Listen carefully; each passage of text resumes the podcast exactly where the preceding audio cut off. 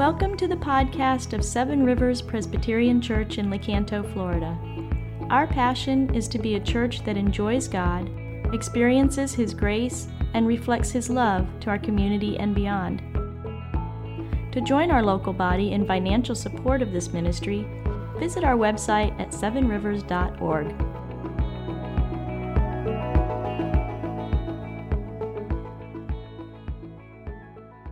Let's, uh, let's set the narrative for um, the passage that I'm going to read. It's going to take a little reading. Genesis chapter 24 is the longest narrative in the book of um, Genesis. Um, here's, here's the narrative. We're in the book of Genesis, the beginning of the Bible, right? How does the book start? God creates the heavens and the earth. It's, it's amazing. And, uh, and, and, and He creates man, and there's intimate fellowship between God and man. Um, we're in paradise everything that anybody could ever dream of, long for. Uh, we have it all, and yet um, our first parents blow it up. Now, God can walk away from his creation, but instead he enters into it. He pursues um, them and he announces that he intends to redeem everything that he made. He intends to make it all uh, again new. Um, and he's going to do that through the seed of Eve, through the woman, uh, that, that there will be a line throughout all of history that will ultimately result in the Redeemer coming from heaven through that line into the earth. Abraham is named um, the head of that line. God chooses Abraham out of a pagan culture, out of a pagan family, makes Abraham his own. We know there's tension in Genesis because God promises Abraham three things. He promises Abraham that he'll give him many children, like the, the sands on the seashore, like the stars in the sky. He promises Abraham that he'll give him a land. And he promises Abraham that one will come from him that will be a blessing to the whole earth. Well, all that sounds great. Last week, Adam Jones preached an excellent sermon on the sort of first down payment of that land. You remember, Abraham buys a tomb, uh, buys a cave in which to bury his wife uh, in the land of Canaan. So now actually starts to possess the land. But they got a big problem. Abraham has one child by Sarah, and that child is Isaac, and that child's 40 years old, and he's not married. So this line that's going to produce a Messiah somewhere out there in history isn't even getting going uh, right there. Okay, you got it? That's where we're at. So if you're able, well, don't stand because I got a lot to read. Some of you guys are going to fall over. Um, so I'm on uh, chapter 24, and I'm going to read, I'm not going to read all of it, but I'm going to uh, give, give you the gist of it as we go. You ready? Now, Abraham was old, well advanced in years, and the Lord had blessed Abraham in all things. And Abraham said to his servant, Eliezer is his name, the oldest of his household, who had charge of all uh, of Abraham's house, now put your hand under my thigh that I may make you swear by the Lord, the God of heaven uh, and earth. Now that was that was a practice back then. That was to put your hand in sort of an intimate place that showed the solemnity of this tithe and of this pledge, this, this vow you're going to take. And, and I'm just thankful for cultural customs that go away uh, through time. Um, but this is important. I make you swear by the Lord, the God of heaven and the God of earth, that you will not take a wife for my son from the daughters of the Canaanites among whom I dwell, but will go to my country and to my kindred and take a wife for my son Isaac. The servant said to him, Perhaps the woman, if I go all the way to that, uh, all the way to your homeland, your, your old homeland, and I find a woman, perhaps she may not be willing to follow me to this land. Must I then take your son back to that land from which you came? And Abraham says, No, no, you may not do that. You no, no, do not take my son back to that land. God has given us this land. If you take him back there, he marries the woman, they settle there. We're going to be out of what God has clearly told us to do. See to it that you do not take my son back there. The Lord, the God of heaven, who took me from my father's house and from the land of my kindred, and who spoke to me and swore to me, To your offspring I will give this land. He will send his angels before you. As Abraham said, God's going to do this. And you shall take a wife for my son from there. But if the woman is not willing to follow you, then you will be free from this oath of mine. Only do not take my son back there. So the servant put his hand under the thigh of Abraham, his master, and swore to him concerning this matter. Then the servant took ten of his master's camels and departed, taking all sorts of choice gifts from his master. And he arose and went to Mesopotamia, Mesopotamia, and he made the camels kneel down outside the city by the well of water at the time of evening, the time when women go out to draw water. And he said, by the way, this is only the second prayer recorded in the book of Genesis. The first is when Abraham prays over um, Sodom. Um, here's only the second prayer. Eliezer prays, O Lord God of my master Abraham, please grant me success today and show steadfast love to my master Abraham. I am standing by the spring of water, and the daughters of the men of the city are coming out to draw water. Let the young woman to whom I shall say, Please let down your jar that I may drink. And who shall say, Drink, and I will water your camels? Let her be the one whom you have appointed for your servant Isaac. And by this I shall know that you have shown steadfast love to my master. Look at what it says. Before he had even finished speaking, behold, Rebekah, who was born to Bethuel, the son of Milcah, the wife of Nahor, Abraham's brother, came out with her water jar on her shoulder. The young woman was very attractive in appearance, a maiden whom no man had known. Good start, right? She went down to the spring and filled her jar and came up. And then the servant ran to meet her and said, Please give me a little water to drink from your jar. She said, Drink, my Lord. And she quickly let down her jar upon her hand and gave him a drink. And when she had finished giving him a drink, she said, I will draw water for your camels also until they've finished drinking. So she quickly emptied her jar into the trough and ran again to the well to draw water and drew for all his camels. And the man gazed at her in silence to learn whether the Lord had prospered his journey or not. When the camels had finished drinking, the man took a gold ring weighing a half shekel and two bracelets for her arms weighing 10 gold shekels. And he said, Please tell me whose daughter you are. Is there room in your father's house for us to spend the night? And she said, I am the daughter of Bethuel, the son of Milcah, whom she bore to Nahor. She added, We have plenty of to both straw and fodder and room to spend the night. And the man bowed his head and worshiped the Lord and said, Blessed be the God the Lord, the God of my master Abraham, who has not forsaken his steadfast love to and his faithfulness towards my master. As for me, the Lord has led me in the way to the house of my master's kinsman. Then the young woman ran and told her mother's household about these things. I'm going to move to verse 50. Hanging in there? Everybody hanging in there? Good. We need coffee brought in or anything? Okay. Verse 50. So then Laban, her brother, and, and Bethuel answered and said, after the, the messenger explained everything that had happened to them, The thing has come from the Lord. We cannot speak to you bad or good. Behold, Rebekah is before you. Take her and go, and let her be the wife of your master's son. When Abraham's servant heard their words, he bowed himself to the earth before the Lord. And he brought out jewelry of silver and gold and garments and gave them to Rebekah. He also gave to her brother and to her mother costly ornaments. This is the bridal price he's paying. And he and the men who were with him ate and drank, and they spent the night there. They arose in the morning. He said, Send me away to my master. they said, Let the young woman remain with us a while, at least 10 days, then she may go. He said, Do not delay me. Since the Lord has prospered my way, send me away that I may go. So they said, Let us call the young woman and ask her. So, in the custom of that day, she had the right.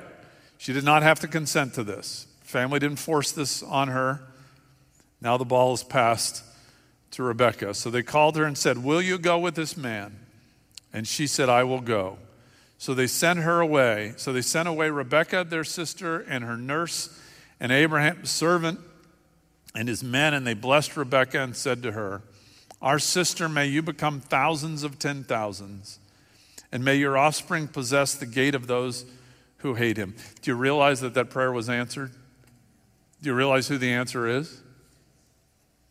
You. He prayed for you. You are her offspring. Isn't that amazing? Then Rebekah and her young women arose and rode on the camels and followed the man Thus the servant took Rebekah and went his way. Now Isaac had returned from Beer Lahai Roi and was dwelling in the Negev, and Isaac went out to meditate in the field toward evening, and he lifted up his eyes and saw, and behold, there were camels coming. And Rebekah lifted up her eyes, and when she saw Isaac, she dismounted from the camel and said to the servant, Who is that man walking in the field to meet us? And the servant said, It is my master. So she took her veil and she covered herself, and the servant told Isaac all the things that he had done. Then Isaac brought Rebekah into the tent of Sarah, his mother, and took Rebekah, and she became his wife, and he loved her. So Isaac was comforted after his mother's death. This is the reading of God's holy, infallible, and inspired word. Amen and amen. It's a love story, right? It's a love story. Everybody loves love stories, right? I mean, almost every book is a love story, right? Almost every, when you go to the theater, it's a, it's a love story. Even if it's not the main story, they manage to throw a love story in there, don't they? Just to pique your interest and keep your attention. And movies. Most movies are love stories. If I say to my wife, Do you want to watch a movie? I know that to hook her interest, she's kind of wavering. I, I, I'll say, I, listen, why don't we watch this one? We'll scroll through Netflix. Why don't we watch this one? And then I say the magic words. It's a love story. It, it's called Saving Private Ryan. It's a beautiful.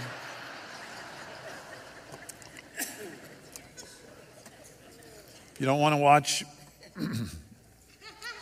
that one. There's another love story I love. And it's a series called Band of Brothers, honey. You pick. Um,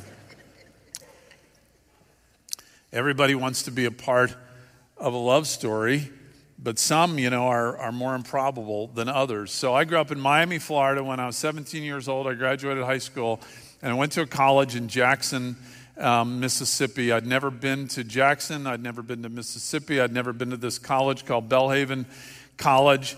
First day I'd ever been there, I walked on the campus as a student. Um, so that's where I was. My wife graduated the exact same year uh, from high school in Chicago.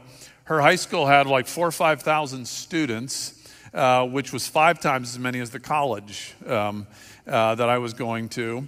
Um, she went to college at Arizona State University. I was um, a follower of Christ at that point in my life. My wife was not a follower of Christ at that point in her life. She went to Arizona State University and, uh, and she, she met a Christian.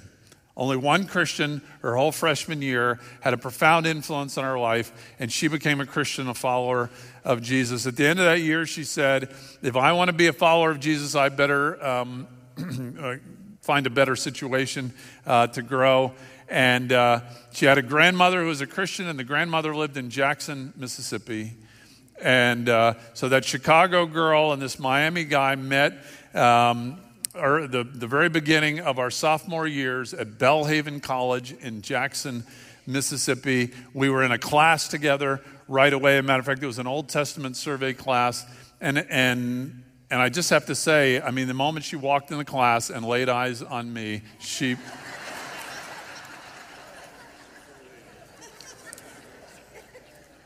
Smitten is the word. Improbable. Just like Isaac and, uh, and Rebecca. Utterly improbable. So, we're going to ask the question this morning how does this come about? What do we learn about it? What do we learn, even um, maybe wisdom related to um, who we would marry, who we would have our children marry? And thir- thirdly, what does it have to do with us? What does it have to do with that greater love story uh, that courses through the Bible right on into history, all the way into our lives today? So, you ready to go? Ready? Got a sermon outline? We're going to talk about the love story. We're going to talk about the role of providence in the love story, the providence of God. So when the story begins, we know that uh, the likelihood of Abraham's line continuing is dim, right? Abraham is old. Don't you the, the Bible's relentless, right? Abraham was old, well advanced in years. Um, Abraham's old. Sarah is dead. Isaac, his only son with Sarah, is 40 years old. He's unmarried. Abraham is in Canaan. There are no people there for Isaac to marry. This is a pagan. He's surrounded by pagan um, people. There's no pool from which to choose a godly wife for his son. So Abraham launches Mission Impossible, right? He gets his servant Eliezer and commissions him to go back to his homeland 500 miles away, all the way back to Mesopotamia uh, all the way back to what is modern day Iraq, from what is modern day Israel, where Abraham is, and um, to find a wife for his son. Now, I mean, it's like go find a needle in a haystack. I, you know, so j- just the, the tension in this um, um, uh, passage is that he's got to go all the way back and find a woman. Um, he has to get the consent of her family. He has to get the consent of the woman. He has to get the woman to come all the way back with him. And then he has to get Isaac's consent to all of this. Don't put your money on this, right? Um, this, is, uh, this, this seems uh, highly unlikely that it's going to take place. What are the odds? So, what happens, right? Um, listen, this task for Eliezer is impossible, and he knows it. So, what do we find in the Bible? He stops, Abraham gives him the assignment. You're going to go all the way back, months of journeying to go back and find this woman, get her and bring her back for my son. What does Eliezer do as he sets out? God help me. I can't do this. This is a ridiculous task. I've sworn to it, but I can't pull this off. God, you got to bring this woman. You've got to do this. And what does the Bible say? He's still praying when what? When Rebecca walks uh, towards him uh, when he gets to that uh, town in Mesopotamia. Listen, um, God leads him right to Rebecca. God leads Rebecca right to him. Now, this is not a miracle. This is what we call God's sovereignty, God's providence at work. God is at work. He's always at work. God didn't just create the world, but He runs the world and He directs all things in the world. God's hand might be hidden, but He's completely in charge, right? Um, God had promised to extend the line of His people all the way to Jesus and all the way to you, all the way to me. You got it? God's at work. God's doing this. God's carrying it out. I want to remind you of that. We live in the muddle of this world and we live in the muddle of our daily thinking in our lives and we feel confused and we don't know what to do and powerless. I want you to know that God's at work. He's always at work. And I want you to lean into that, right? I love what it says in verse 27 of, of, uh, of chapter 24. He prays. After he meets Rebekah, he prays, Eliezer does, Blessed be the Lord, the God of my master Abraham, who has not forsaken his steadfast love and his faithfulness. He promised that he would do this. He promised that he would give him many children. And, and Eliezer says, And it's happening. As for me, the Lord has led me. God led me. Do you know God taking you by the hand and leading you? He leadeth me, Adam Hill led us in singing a chorus. O blessed thought, O words with heavenly comfort fraught. Whate'er I do, where'er I be, still, tis God's hand that leadeth me.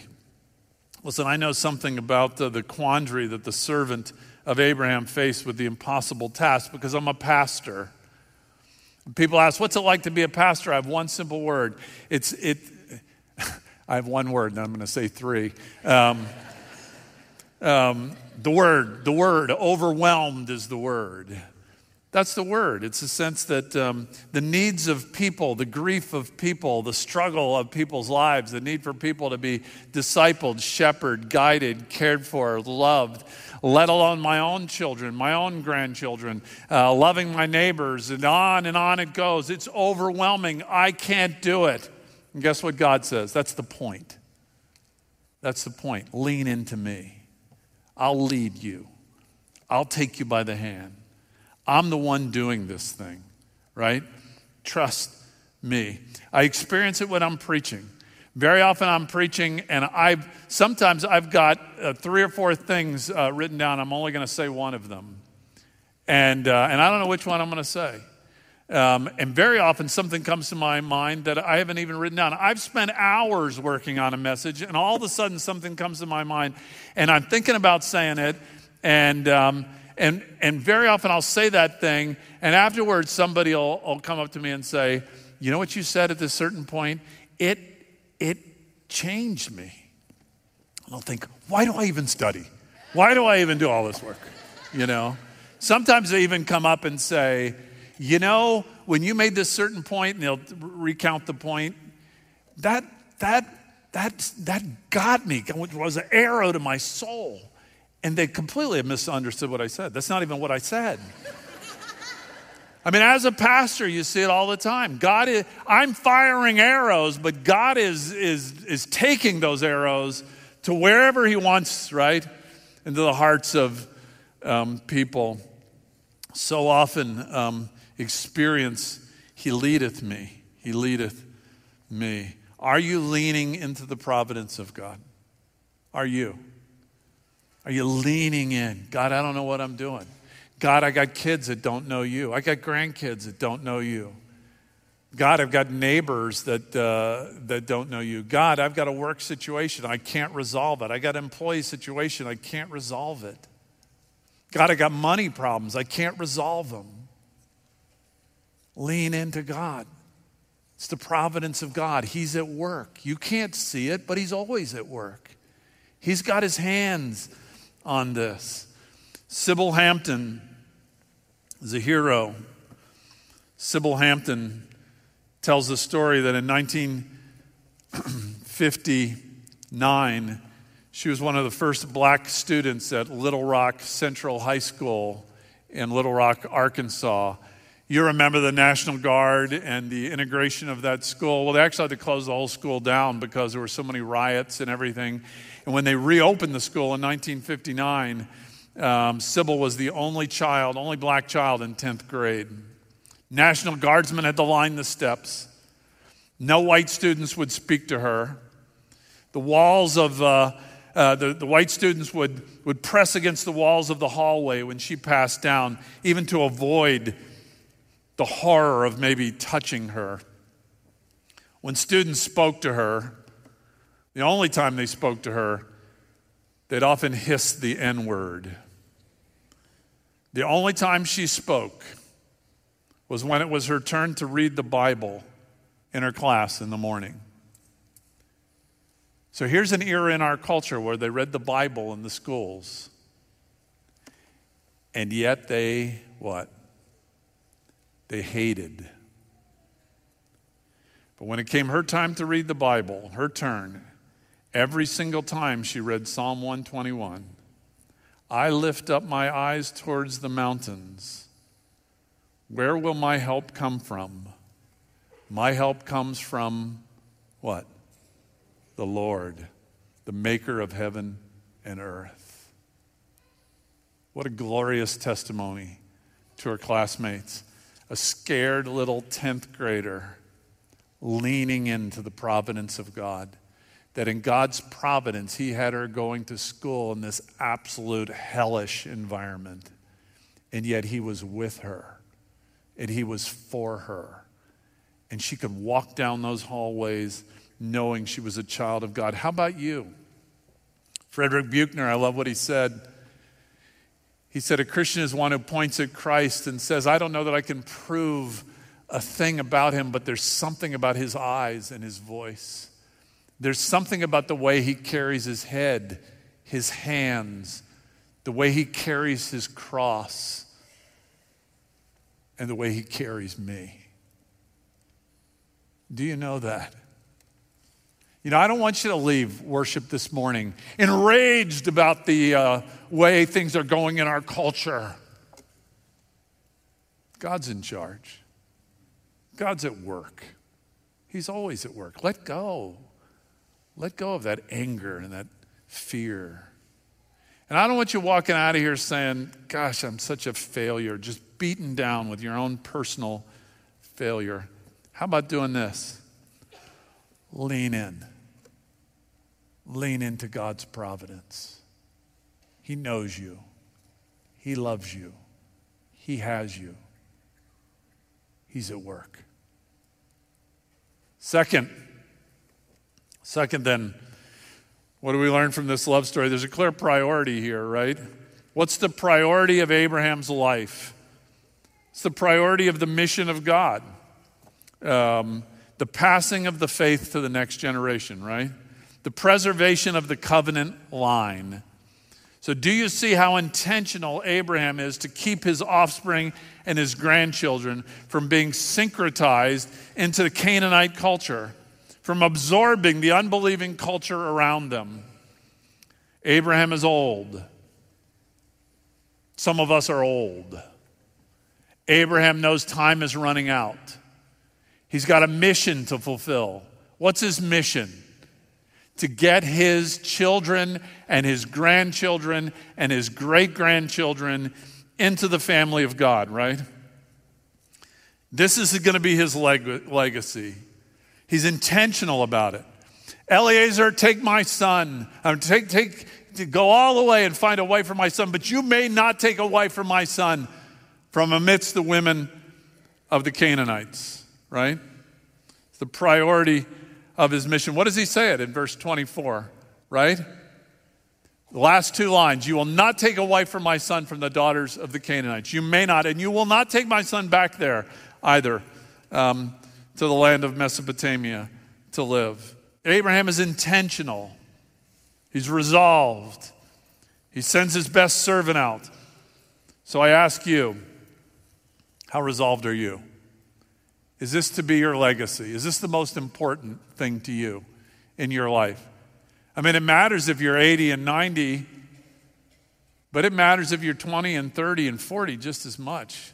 This is the one thing you've got to get accomplished. You do not have to get your child in the best of schools. Wonderful thing. It could be a good goal. You may have a really accomplished child, right? You don't have to get your child in a college athletic scholarship. Might be a gift to have that, God bring that to pass. What are your goals? I got to bring my kid to Disney every year they're growing up. I want my child to have fun in our house. I don't know, there's a lot of good and worthy things, but goal number one has to be what? I got to get my child to Jesus. I've got to get my child in the family of God. So here's a couple of points of wisdom. Resolve that you and your children will only marry followers of Jesus. And the Bible's filled with this wisdom right there in Deuteronomy 7. You shall not intermarry, God's telling his people, with the people around them. Giving your daughters to their sons or taking their daughters for your sons, for they would turn away your sons from following me to serve other gods. Then the anger of the Lord would be kindled against you, and he would destroy you quickly. Got it? It's just a matter of, um, of accountability, right? I mean, compatibility. You, you know, a prospective spouse for you or your children, they might be fun, they might be athletic, uh, attractive, smart, from a good family, but if they're not, if they don't belong to Jesus, it's a no. It's a no. Why? It's simply a matter of compatibility, right? Um, you know, if Jesus is the center of your life, and you're convinced that to have life is to have Jesus, and the purpose of your life is to glorify Him, and so it's going to shape every part of your life. It's going to shape who you marry, that's what we're talking about. But it's going to shape how you spend your money, how you do your recreation, how you raise your kids, how you discipline your kids, where your kids go to um, school. It's going to shape the priority of everything. It's going to shape how you retire, what you do in your retirement. Everything revolves around Jesus. Imagine then marrying someone who, who doesn't know Jesus, doesn't belong to Jesus. It's utterly incompatible.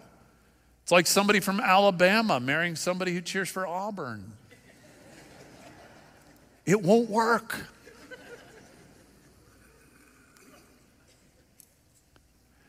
Now, sometimes people will say, you, you know, you're, you're, you're, dating that girl or you're dating that guy. Are they a Christian? And people say, oh, they believe in God. I checked. They believe in God. Do they go to church? No. Family go to church? No. But they believe in God, so it's good. Check, check, check, check. Well, listen, I mean, a gorilla could believe in God. You know what I mean? It's um, uh, believing in God. Like I said a couple weeks ago, I believe in um, I believe in George Washington, but I don't worship him. I'm not a Washingtonian. I don't get up every morning and read about George Washington so that I can bring my life into conformity to the will of George Washington. I don't love and pray to and count on George Washington for eternal salvation, right? You can believe in you can believe there is a God, you can believe Jesus is the Son of God, you can believe that Jesus came to earth, you can believe that he died on the cross, you can believe all those things. Doesn't mean you're a follower of Jesus. You got to find a follower of Jesus. And you got to pray for that for your children, and you got to urge that um, for your children. It's the most important decision you'll make in your life, and it'll shape the trajectory of your family for generations, right? Not only that, you know, you should evaluate their character. You should be slow about these things, slow enough so that you can really get to know character. You got to like that there was a test applied to Rebecca. What did Eliezer say? Who's the woman? Is the woman. How did he know who the woman was? She would do what? She would take her water jar and she would offer him water. What was that test? What would that show? She's a person of hospitality, she's a person of kindness. But on top of that, she would do what? She would water all the camels. There were 10 camels. I don't know how much water it takes for a camel, but people who do say that would mean that she would have gone back to the well 80 to 100 times with her water jar. This would have taken her an extraordinary amount of time. It's a test that reveals not just her kindness and hospitality, but her wisdom, to, willingness to serve and work hard. You got to think about character, demonstrated character. My, um, one of my um, daughters, you know, we used to sometimes sit at the dinner table and we say, what's, what's your criteria going to be? You're choosing a spouse, what's your criteria going to be? Give me your top three.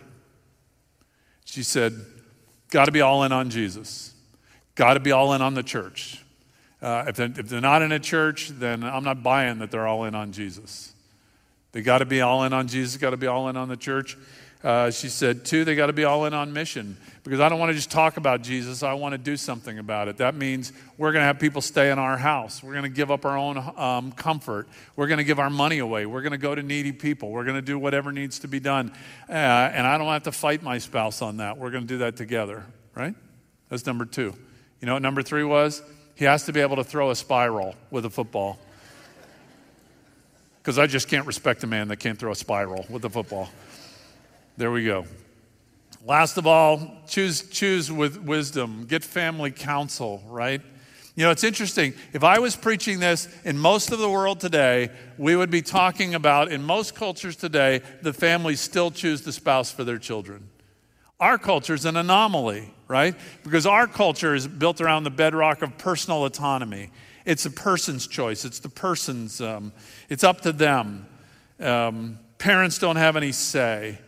And I'm not advocating the opposite. I'm just saying anyone would be wise uh, to take their families, if their family uh, counsel is worthy, uh, and if their family, if they don't have family, their family's counsel is whack, that they would uh, find surrogate family to take counsel from. Um, E.V. Hill's sermon, I don't have time to recount it, but E.V. Hill was the pastor of Mount Zion Missionary Baptist Church in Los Angeles a booming voice, this African American civil rights leader and pastor. Uh, his sermon uh, on the funeral, at the funeral of his wife, may be the best sermon I've ever heard, and I'm going to post it for you guys this week. Every time I listen to it, tears roll down my face. And at one point, he talks about marrying his uh, daughter. Uh, her name was Rose, and uh, choosing a, a, mate for her. And he said, um, he said, E.V. said, You got to mate them up. You got to mate your kids up. You can't get no racehorses out of mules.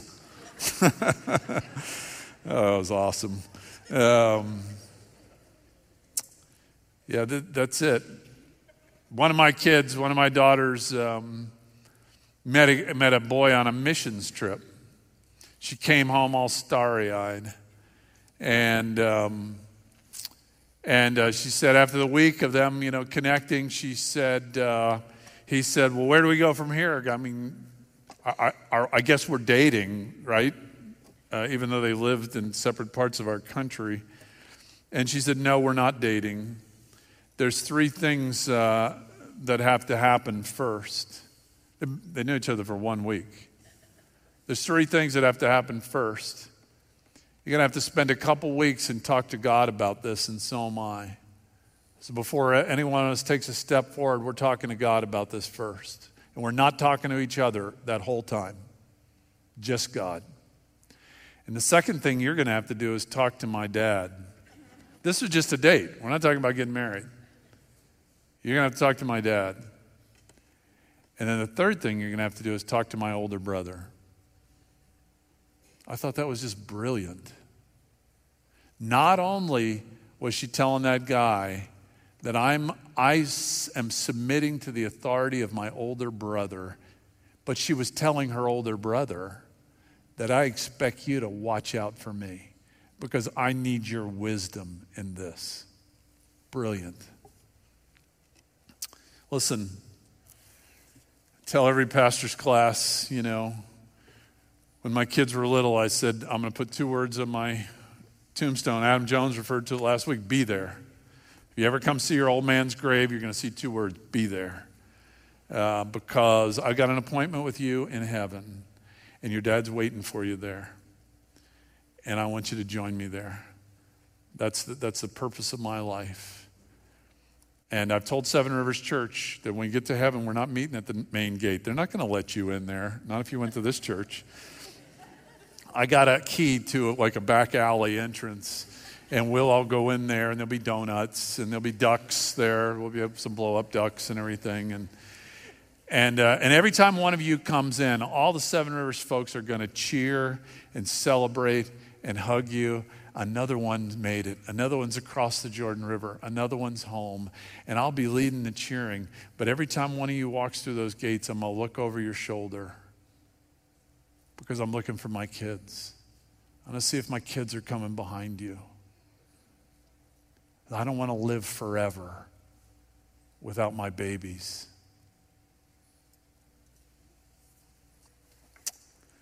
So finally, that's the priority. Finally, then, this passage is a pointer, it points us to something. I want you to just listen to what I have to say, and I'm done. When Eliezer meets Rebecca, he follows her back to her house, he secures her family blessing, he pays the bridal price, and then the question goes to Rebecca Will you leave your family and go all the way back with me? And what does she say? I will go.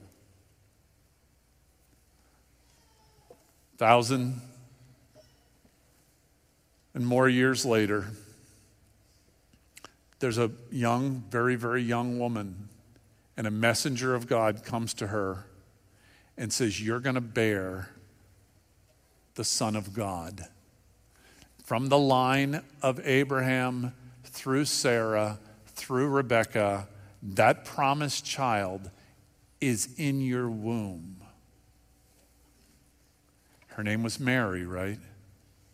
And what does Mary respond? Yes, sir. I am a bondservant of the Lord. Be it done to me according to thy will. And do you know that the Holy Spirit goes out into the world as the messenger of God. And God sends the Holy Spirit out and says, Find a bride for my son, Jesus. And the Holy Spirit comes into your heart and mind. And he says, I'm looking for a bride for Jesus. I'm looking for those who'll be married to God's Son. He's the groom, the Bible says. His church is the bride. And so the question's been given to you. What will you say? Because ultimately, the story in Genesis 24 is about you. Will you say yes? Will you follow? Will you embrace Jesus? Because this is the love story that you've longed for all your life. You could have the best marriage. You could have the best children. You could have the best family. You could have the best friends, but none of them can satisfy your heart. This is the love story you were created for. And if the Holy Spirit says, Come home with me to your husband, say yes. Yeah. Amen. Let's pray.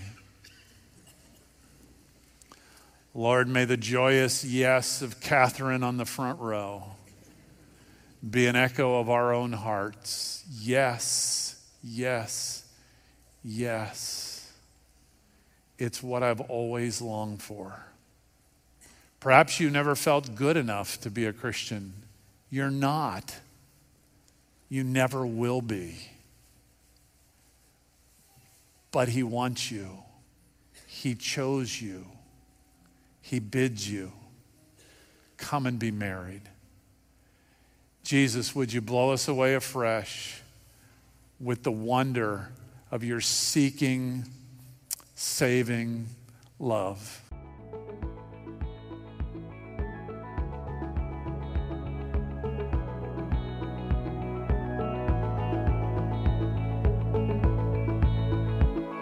Thank you for listening to our podcast.